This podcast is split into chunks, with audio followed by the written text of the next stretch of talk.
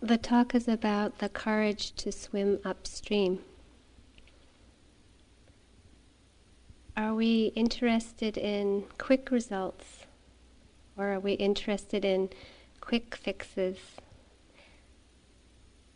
The Buddha, right after his enlightenment, uh, was very reluctant to teach because he felt that uh, what he had understood as the way to liberation uh, was very difficult uh, to achieve. Uh, so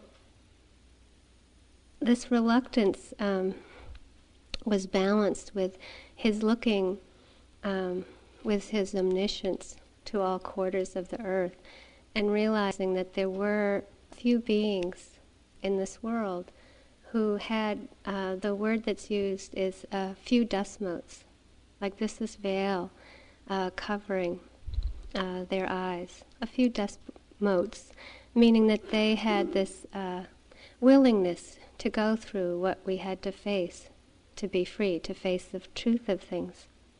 Uh, so he saw that there were some beings capable of this potential for freedom, for happiness and peace.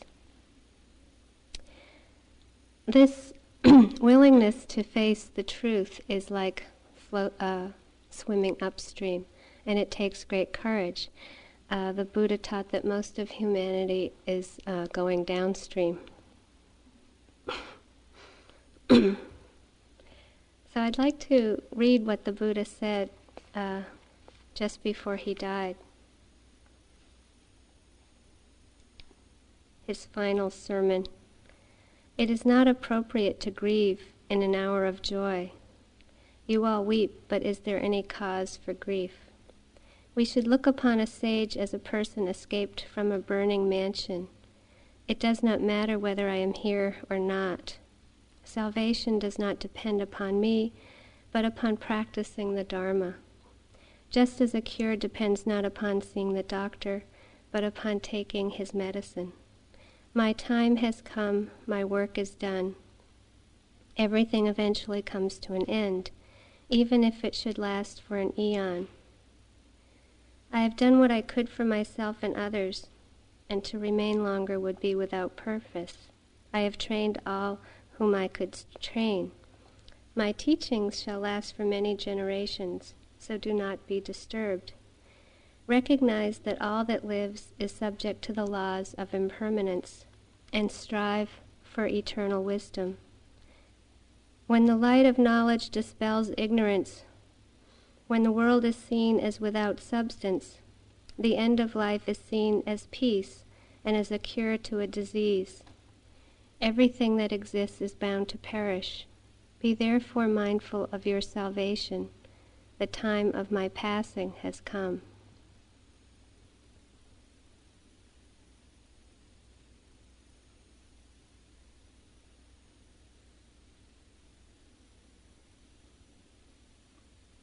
Being mindful of our desire to be liberated, mindful of our salvation, is that sense of swimming upstream. Uh, so a retreat then is not a matter of just developing tranquility, and it's not a matter of just resting the mind or uh, getting a sense of reassurance, although that's part of the retreat. And the tranquility, rest, and reassurance give us the strength to face uh, the deeper truths of life that set us free. Uh, so some of the retreat is gathering the strength and energy or courage to face life as it is.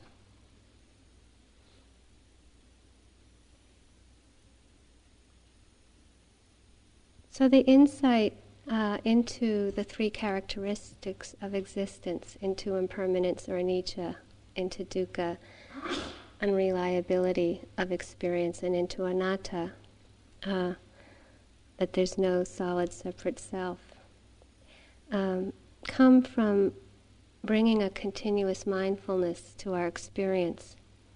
Uh, and this means our non conceptual experience, our direct experience.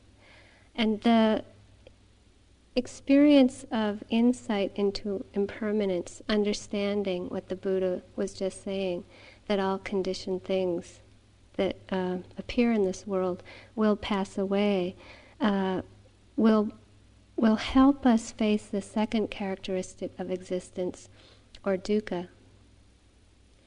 Because of impermanence, we never know what's going to happen.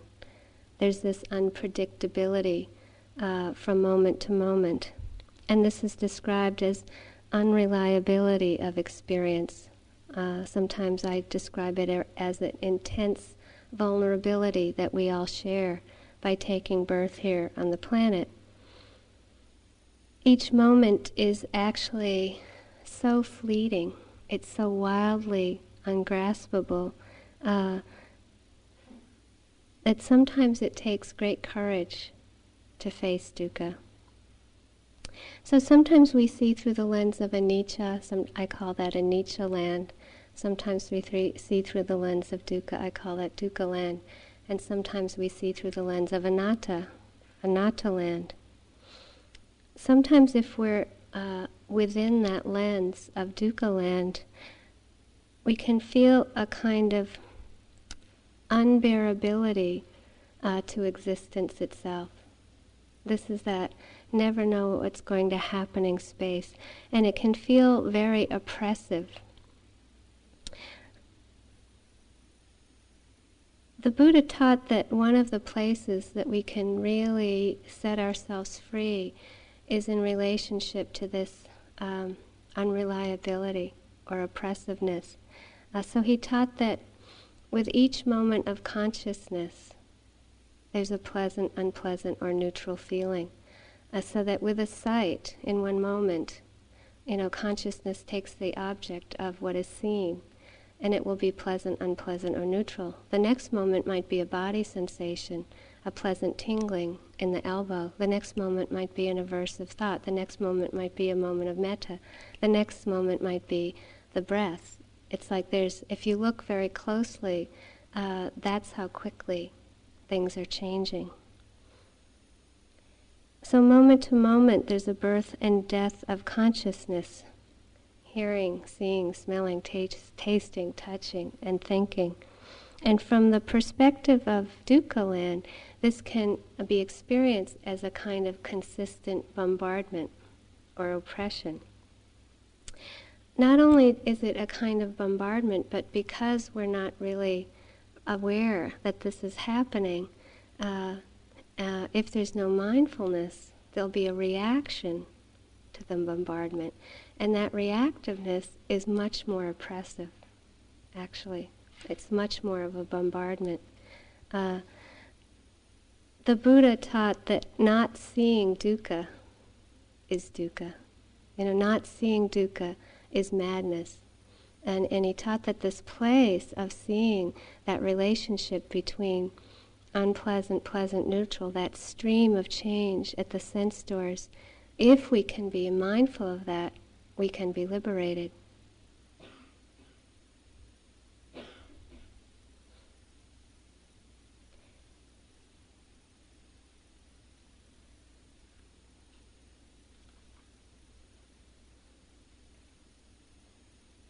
What is freedom or liberation in that stream of change? Well, the Buddha taught that mindfulness will allow us uh, to be free from the reaction to the bombardment, the reaction to the unreliability. Uh, and one way that the context for uh, understanding mindfulness uh, I describe as rain, R A I N. So the first part of this uh, context of mindfulness is recognition.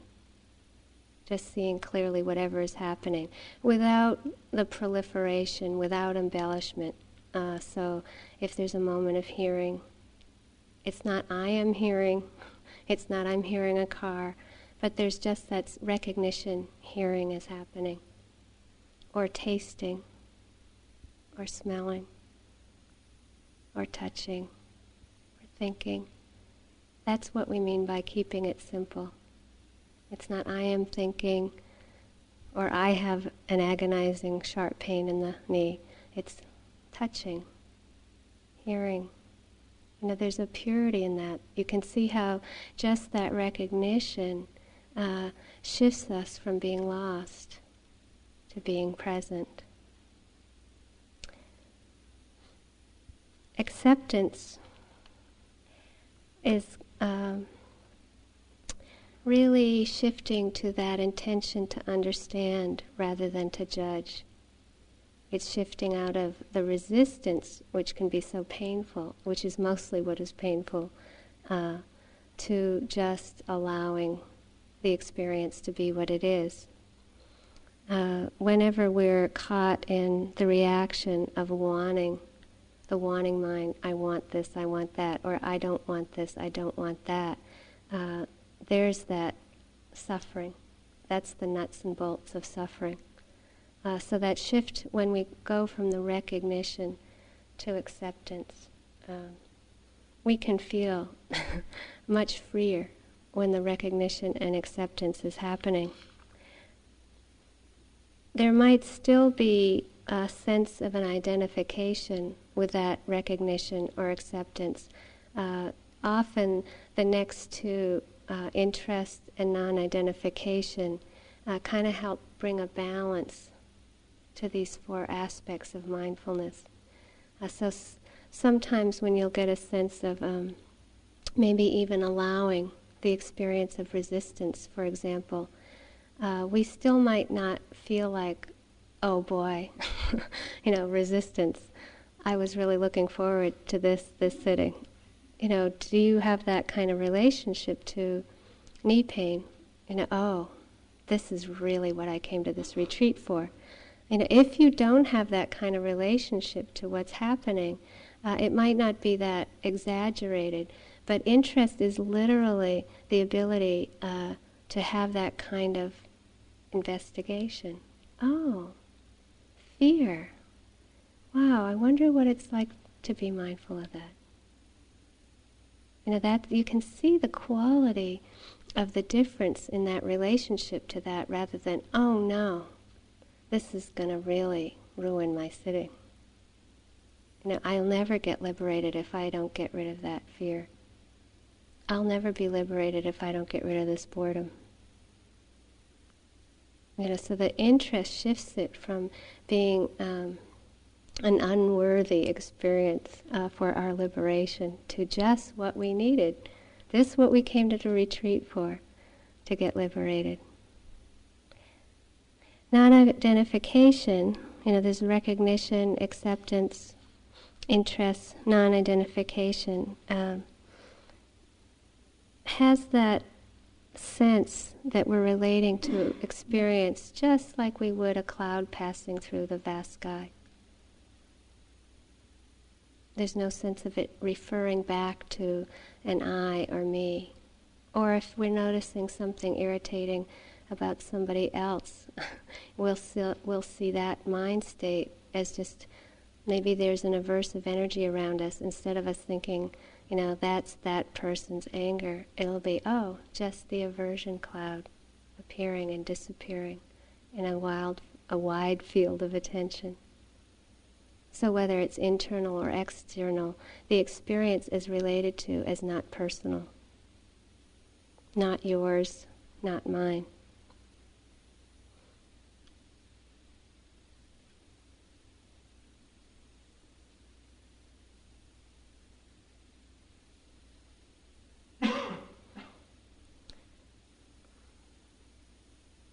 The Buddha taught that happiness and peace isn't based on getting a certain experience and getting attached to it. Uh, so what what we're learning to do is to be able to see whatever experience is happening clearly. Uh, so we start to see through accepting anicca or impermanence and dukkha, unreliability, that we really can't control very much what's happening. For example, low energy or high energy. Uh, they're just like the weather. Uh, they're not personal. There's the ups and downs in energy. Uh, when we take them personally, we really suffer. when we just see that energy uh, comes and goes, will appear and disappear. Uh, that the resistance to the low energy causes a lot of um, tiredness. You know, so the more we struggle and fight with low energy, the tireder we'll get.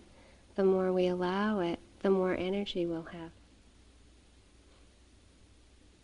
So, say boredom or dullness arises. If we have a sense that boredom is going to interfere with our liberation, uh, it will cause a lot of suffering for us.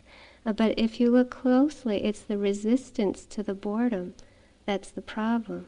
And it's very painful. But if we apply, for example, the recognition, oh, boredom, uh, just that ability to shift out of getting lost in having to do something with it because it's not a means for a liberation, uh, there's a huge shift. There's the beginning of from being lost in the content of a reaction to an experience to just, oh, boredom, and then allowing it, just like we would allow the sound of a bird or the smell of um, a banana. And maybe we could even get enough um, mindfulness to be interested in boredom. I think that this is such an achievement. you know, just to, just to be in this part of the retreat where we are, and that there's a possibility to know that that the interest in boredom can happen. Uh, try checking it out. You know, notice the difference between getting lost in a feeling that we have to do something with it and get rid of it to, oh, what's the body feel like? What's the mind feel like? Uh, and then seeing if we can just see that we don't have to take it personally, that it's just like this uh, weather front that's come in.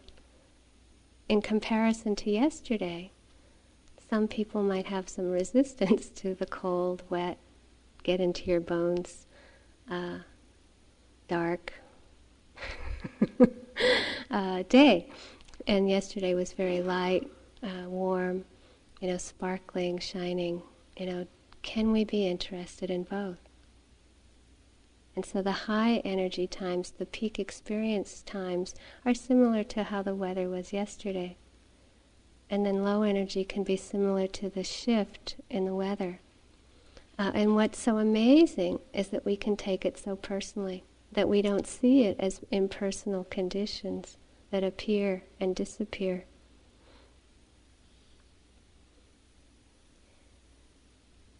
If there is identification with the boredom, this means that we'll refer the experience back to being mine or I or me, and there'll be a tendency to want a quick fix to want a quick result. Uh, and this is where we have to look at motivation, because if there's attachment, uh, I want, uh, I want more energy, which is a cultural phenomena. You know, we tend to like energy; we want more and more of it. Or the aversion to the low energy. I don't like dullness. I don't want boredom. Uh, if the motivation to make some kind of intervention in the practice comes out of aversion or attachment, we're just reinforcing identification and suffering, aversion and attachment. Uh, but if we have the sense that, oh yeah, understanding dukkha, you know, we never know what's going to happen. We can go from high energy to boredom fairly quickly. It's unpredictable. Uh, and if we can have a sense that even this experience of boredom uh, in this unreliable world of change is, is enough, is enough, is worthy to be mindful of, um, we, can, we can learn to be liberated through that experience. I'm amazed when that happens because the boredom will come and go by itself. Sometimes it might mean that we walk faster. Sometimes it might mean that we go to hearing or go back to the breath. What we do isn't as important as what's motivating what we do.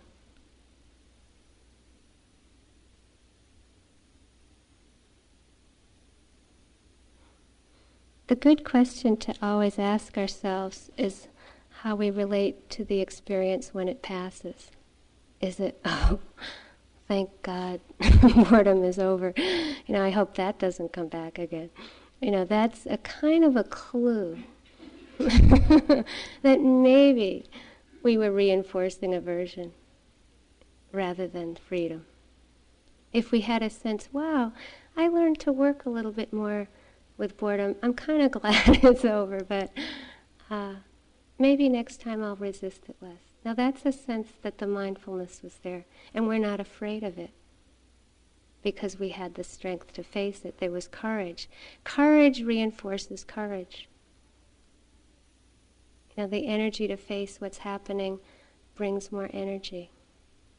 The fear reinforces the fear. So I'd like to say, beware of quick fixes it's important to to understand that this isn't what the practice is about. We're just trying to see clearly, uh, and it's very hard for us to keep the practice that simple. You know, we make things very complicated. We try to figure out why is the boredom here. You know, what did I do wrong? You know, or why is the restlessness here? The Buddha said, when the mind is restless, he or she knows that the mind is restless. you know, that's, that's simple. When the mind is restless, he or she knows that the mind is restless. We're not expected to do any more than that. There's no need to try to figure out why the restlessness happened or to do anything with it. There's no need to feel like a failure or to be greedy for something else or to be angry for it appearing. All we need to do is be aware of restlessness. Uh, so the Buddha saw that that is swimming upstream because it's really having the courage to be honest. You know, this practice just makes honest beings out of us. You know, that when the restlessness comes, there's usually that sense, I'm not restless. You know, it's it's just that that power of self deception because we've identified with the experience and we think that we'd be much happier if the restlessness hadn't appeared. Rather than seeing that it's the resistance is why we're unhappy. So, this power that the Buddha gave us to be honest and not to deceive ourselves comes from the mindfulness. That gives us the strength and the courage to face what's happening. And really, that's all we can do. So if we can just be aware of restlessness, there's no need to beat ourselves up. It's just restlessness.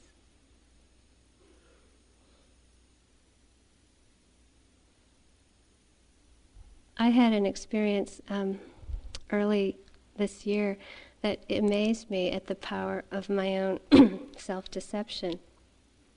It was just before I went to teach in Burma. I had uh, my usual. I think I think when I go to Asia, it's when I have the most things on my list, you know, to do because there's that sense that oh, I can't get this or I can't get that. I can't get. You know, you can't count on getting what you might want. So there's more of a sense of really having to have everything that you that you you really think you need. Um, and so I had this great amazing list of things to do and not enough time. Um, and i had all these phone calls to make because also there's that sense of being out of phone contact. So one finishes up business uh, in a way that I don't do when I'm when I'm anywhere else. Uh, so I had this um, list of phone calls. And then I had this conflict because I wanted to um, make dinner because I was really hungry. Um, so there, there was this conflict or struggle between uh, feeding me, myself and making the phone calls. Uh, so in my household, uh, Steve and uh, about a 19 year old um, young man who lives with us uh, decided to go out to surf. So for me, it was kind of like that feeling of, oh, good, I'll have a little bit longer to do what I need to do, and then I'll make dinner later. Uh, but I was hungry. so I decided, well, I'll grab some crackers and then I'll do the phone calls. But I really started already. Already I was lost in doing two or three t- things at once. So I went into the kitchen and I opened the cabinet. And we tend to be away from home a lot, and I don't always clean out the cabinets. Um, so I pulled down this package of rice cakes, which I knew was maybe four months old, five months old. Uh, and they were all, you know, tied up in cellophane. And so uh, I ran into the the room with the phone and I opened them up and literally as I was dialing the phone I was stuffing a rice cake into my mouth, you know, so hoping that the person wouldn't answer right away so I could swallow before they answered. And so I stuffed one bite in and I was dialing. And I had this amazing reaction in my mouth um, and throat. And just a little detail I'm allergic to a lot of things, but I've never been allergic to food. So I'm allergic to bees. If I get stung, I can die.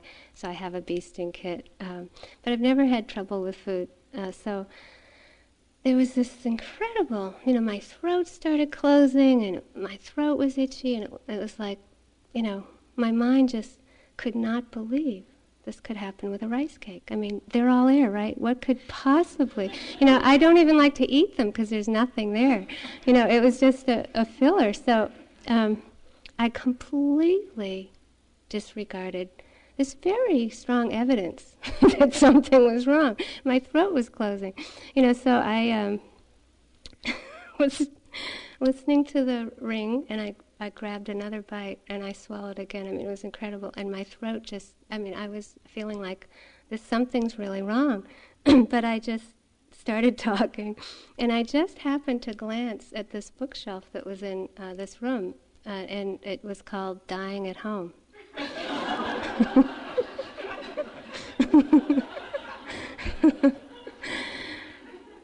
and I thought, you know, I better pay attention to this. You know, the person answered, and I was like, I have to call you later.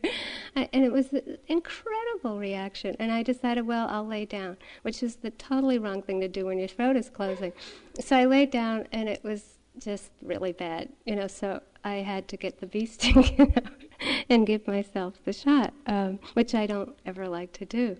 Uh, and I left Steve a little note saying, you know, gotta gotta run to the doctor. See you later.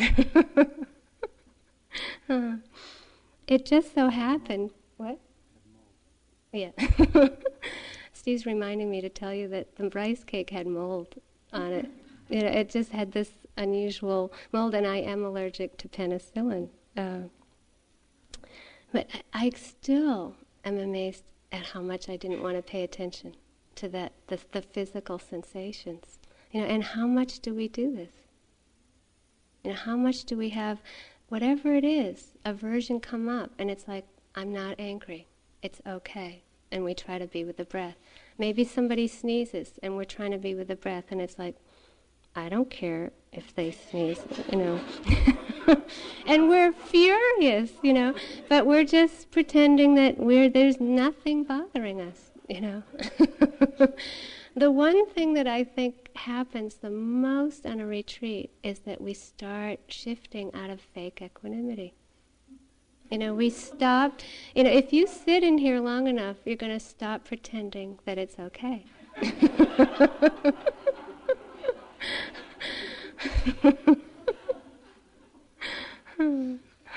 That's facing dukkha.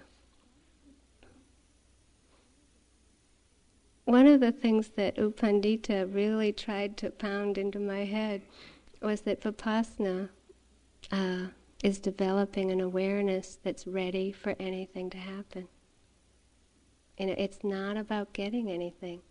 It's just about having that soft readiness that can be ready for whatever wonderful, pleasant, very difficult, neutral, uh, and to not take it personally, to just let it life come and go by itself. So the truth is, is that we we never really know what's going to happen.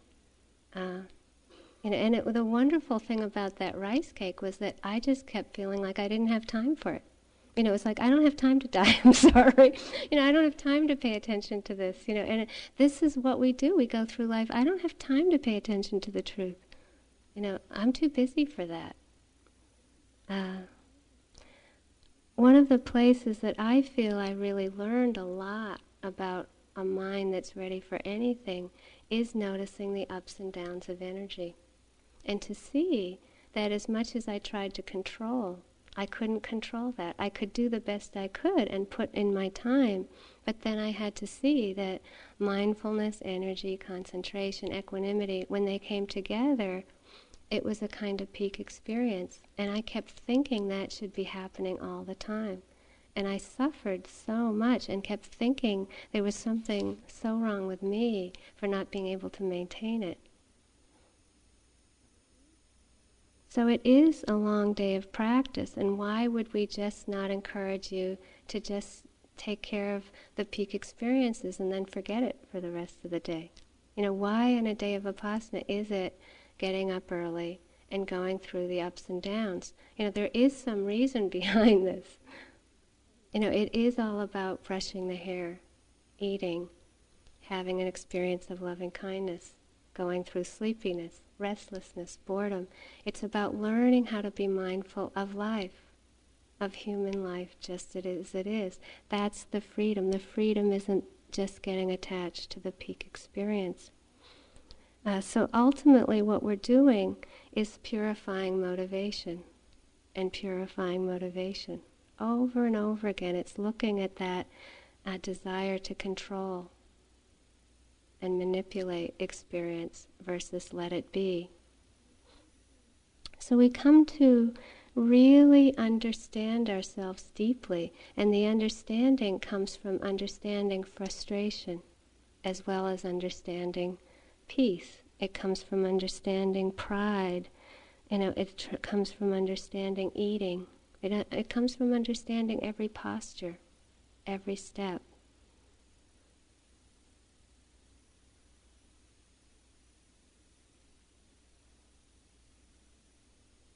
I was, uh, Steve and I taught in some mountains up above 9,000 feet in northern New Mexico this summer.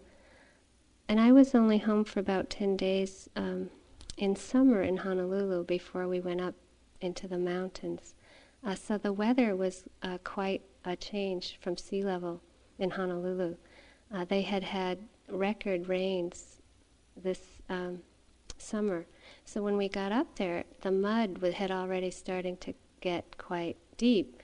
Uh, but then it kept raining the first few days that we were there. I was doing the late night sitting one night, and it was so rainy. It was so dark, so rainy, so cold that hardly anyone showed up for the late night sitting. I mean, there were like three people in the hall, and I was sitting there, and it, it had like a roof that it was just pouring. You could hear it pouring and pouring. And I kept picturing the mud just deepening and deepening and deepening. Uh, and my cabin was very far uh, from the hall. Uh, so the few of us who dared, who had the courage to show up for the late night sitting, were all kind of scrambling around because there's no electricity there. Uh, so the darkness uh, really gets intense. You know, it's it's just we don't really get darkness until we're out of electricity. Uh, and I had this measly little flashlight, uh, and I just I didn't want to f- depend on that. You know, I had this funny feeling about this little flashlight and this long trip through this dark, muddy, deep mud, and uh, and it gets very slippery there.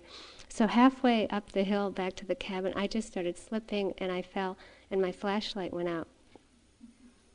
And all I could think about was that I wanted to go home.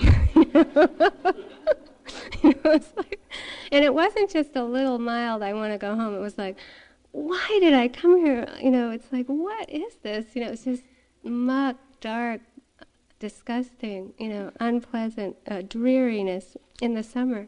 You know, so it was just finally I shook the flashlight.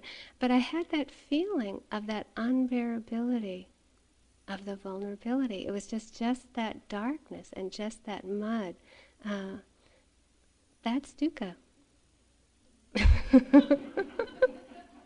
you know, and if we didn't have this building, and if we didn't have the electricity, just think what it would be like to be sitting out there tonight. You know, and this isn't even November. You know, this is October, early October. we tend to cushion ourselves from the truth of how it really is.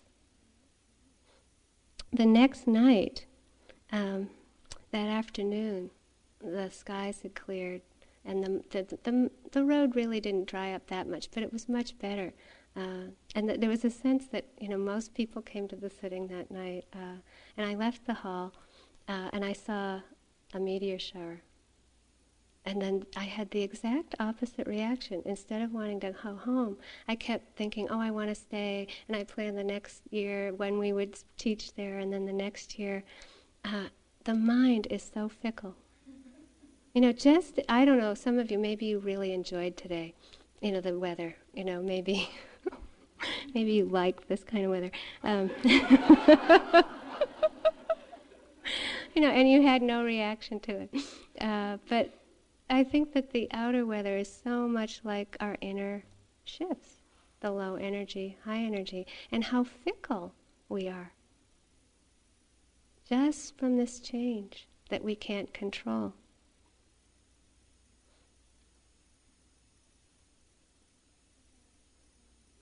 So the the strength um, or courage that can come in the face of this range of change, just like we've had in the two days or those two nights I'm describing, comes from the mindfulness. It's that courage to face whatever it is that's happening and to be honest, to be honest of the reaction, to the to be honest about the reaction if there's one, and to see that it's not personal. I've been reading a book probably for about the last five or six months called Epitaph for a Peach, and it's about um, a third generation Japanese American uh, farmer. Uh, he has a peach orchard that has very juicy peaches that his, um, I guess it was his great grandparents uh, planted this orchard. And nowadays, it's very hard for him to find a market for his peaches because uh, most grocery stores don't want juicy peaches because they go um, rotten too quickly. Uh, so here are these incredible juicy peaches that um, he almost lost his farm. So he wrote a book about um, what it was like to farm this orchard. Uh, and most of the book is really about um, him uh, shifting from chemical uh, control to organic. Uh, so it's about uh, letting go of control, this book, really. So I'd like to read a few uh, bits from it. Chaos defines my farm. I allow natural grasses to go wild. I see new six legged creatures migrating into my fields, which now look like green pastures.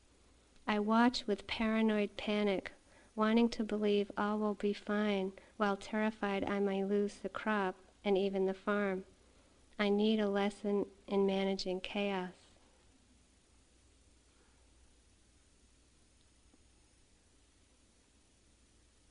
This year I've abandoned my own my old farm work schedules, which were often set by the calendar. I devote more hours to monitoring my fields, and I curb my impulse to find quick fixes. Not only can I identify the pests that are munching on my fruits, I also recognize when they don't seem to be doing any more damage than usual. I'm learning to live with them, realizing that I've probably always had these pests, but never scrutinized the farm so closely. I monitor the weeds as they creep up to new heights and discover some I have never seen before. Each day I accumulate impressions more than lessons. I used to farm with a strategy of unchaos.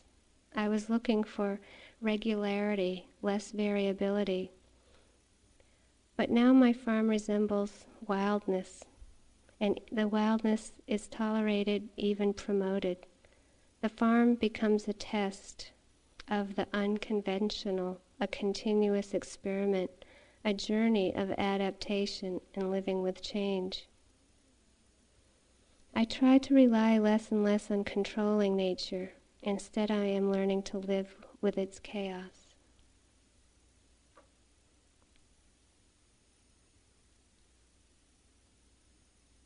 Does that sound familiar? I mean, how many times do we come into retreat and realize how much thinking is going on? You know, and there can be that paranoid panic. You know, do we allow it? Um, you know, and it's that again that there's that sense of motivation. Are we trying to get rid of anything, or are we trying to learn how to live with it with freedom? Living with change, living with chaos. So one way that we could look at dukkha is um, living with chaos, living with unpredictability. And probably this farmer realized he'd always had pests, but he just never saw them. He never took the time to look at them closely. It's like the hindrances. You know, have we ever taken the time to look at them closely? Uh, so this is what the Buddha taught. He taught, take a look at aversion and attachment and see and try to understand how we suffer. That's the only way we get liberated is to have the courage to face the aversion, to face the attachment. And there are deep roots to the attachment and aversion. So if we do this, we start to see that we can let the breath come and go by itself. That's the managing of the chaos. We let the sounds come and go by themselves. If we have the courage to do that, we can start to let the pain and pleasure come and go by themselves in the body.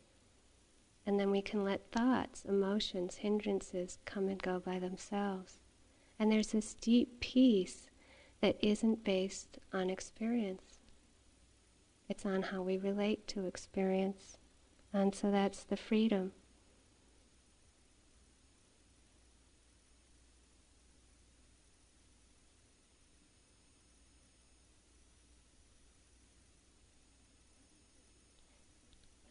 What is it that prevents us from listening to the courageous parts of ourselves?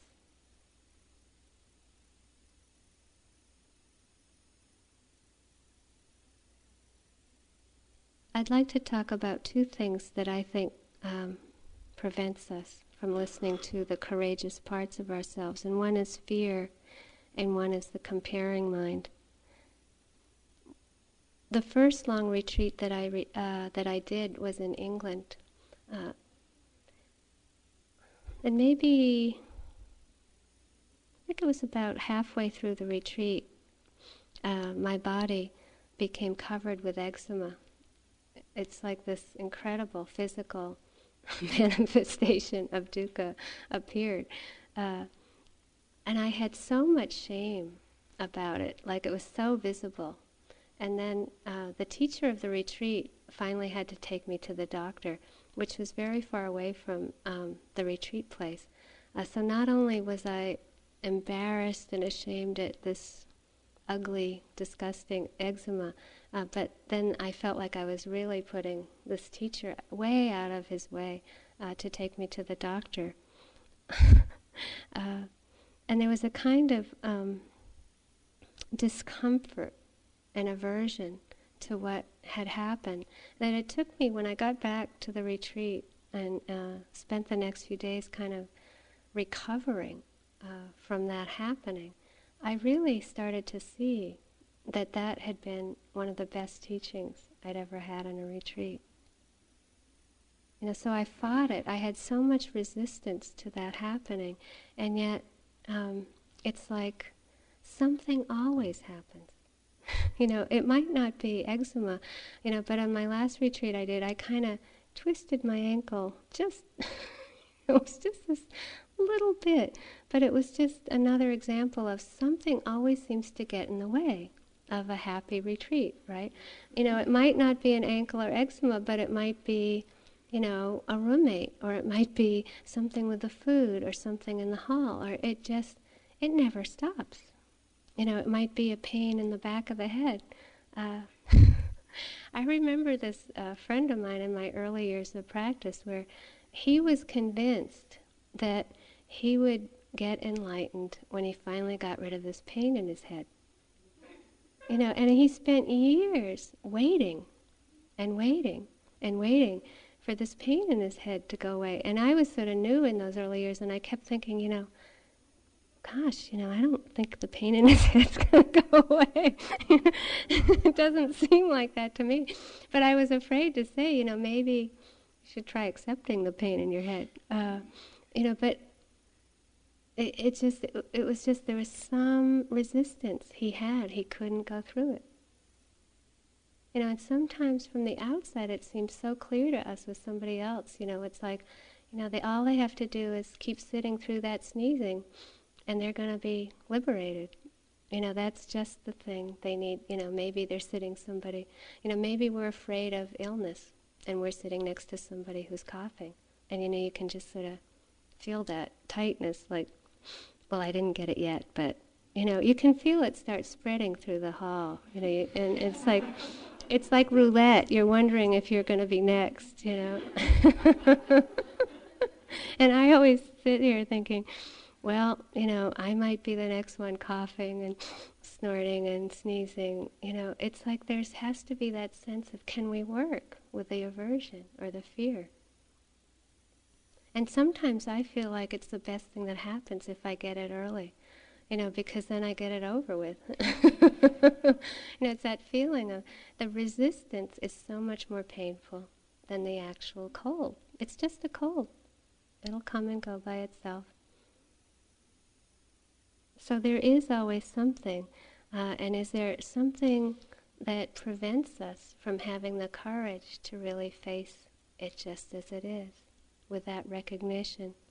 acceptance, interest, and non identification. The other, uh, the other, I think, obstacle that uh, prevents us from finding the courage within us is comparing our practice with others. And it seems that that's a kind of theme lately in my meetings with people is, is just hearing. You, you can't believe it. I mean, most of the people I am listening to, it's usually during the question and answers in the morning. It's like we might hear, you know, some question and it's like, oh, you know, I wish I didn't hear that one, you know, because then we'll start thinking, oh, my practice is so, it's just never going to be like that. You know, we'll start, and then we might see somebody who's practicing a certain way. Maybe it's not a question in the hall, maybe we just walk by somebody who it looks like they're really being mindful you know, and then that comparing comes up and we feel we lose it. We think we're no good, that we're never going to get it. And if we look closely, it's very important to see that, of course, it's just comparing, and we can see it as just thoughts, but it's often this fear of not, we're not going to get enough. You know, we're not, if we don't walk like that, or if we don't have that experience like that question in the hall, that we're not, we're not going to get it. So it's either the wanting or the fear of not getting it. And it, it forces us to find these reserves of courage and trust in our own practice.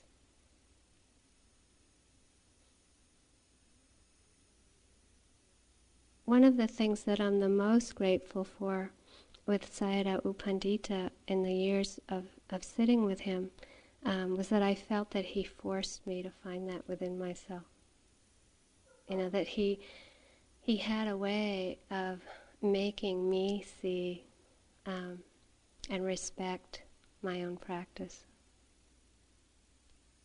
You know, that that um,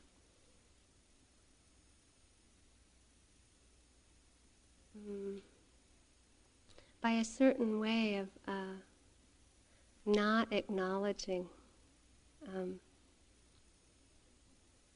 basically much of anything, you know, just kind of, uh, just, just being a mirror. I, I think of it like these beautiful puddles that appear when it's raining, and, and when it's very still, uh, there's just that pure mirroring. Uh, and then if there's just that little, it's like the skin of the, the, the puddle there'll be a little vibration of wind, and, and you can see that reflected, just that whiff of a little air because the, the, the surface of the water is so still. Uh, that's what it felt like uh, with U Pandita for me, is that if there was any wanting of any kind of acknowledgement, it just, it just wouldn't happen. And I was forced upon finding that acknowledgement within myself. Uh, and I would wish that for all of you, you know, because no one can give that to you. You know, you can get the acknowledgement or not, but really you'll come to see for yourself, you know, what works for you and what doesn't. And to have that sense of really being able to trust that. Because the what works for us means that the practice you'll find um, that you're finding that there's mindfulness, that there's ways of becoming more happy and peaceful with what is.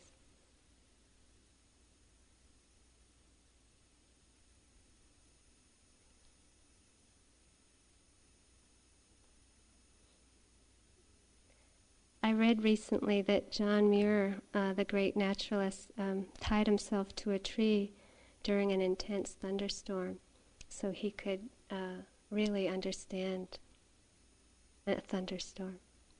You know, he wanted to experience it so directly that he knew he would probably run away. You know, so he tied himself to a tree.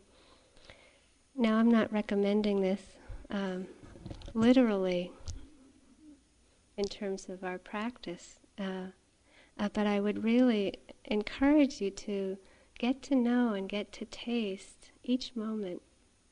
You know, it's like let yourself be touched by the universe with every experience, and so that we deeply understand all experience. Each moment is worthy of our attention. And all it takes is that courage, you know, and strength uh, to face what is.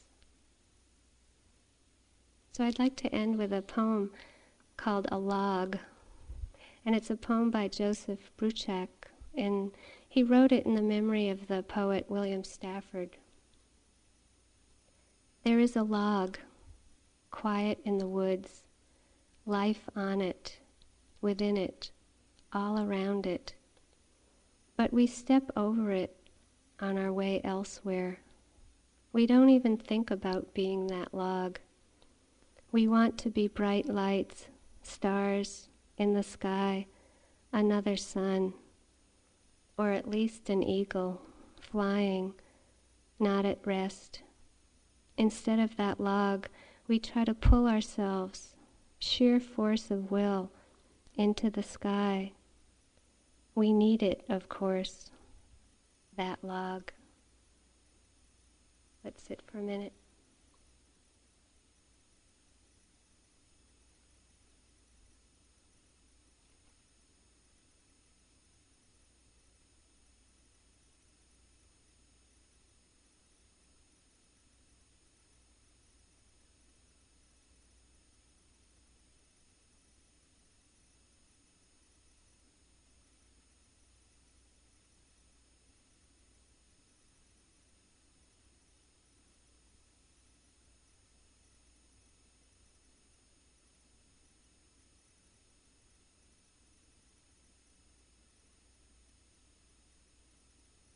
May we have the courage to beware of quick fixes.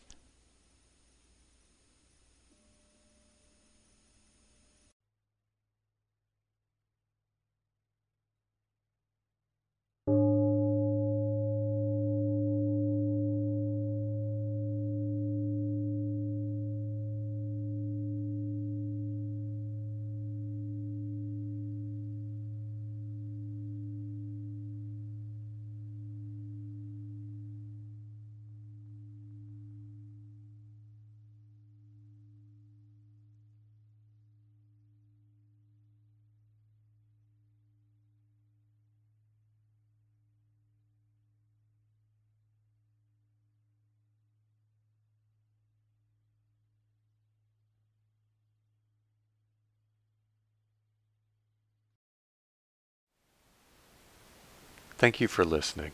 To learn how you can support the teachers and Dharma Seed, please visit dharmaseed.org slash donate.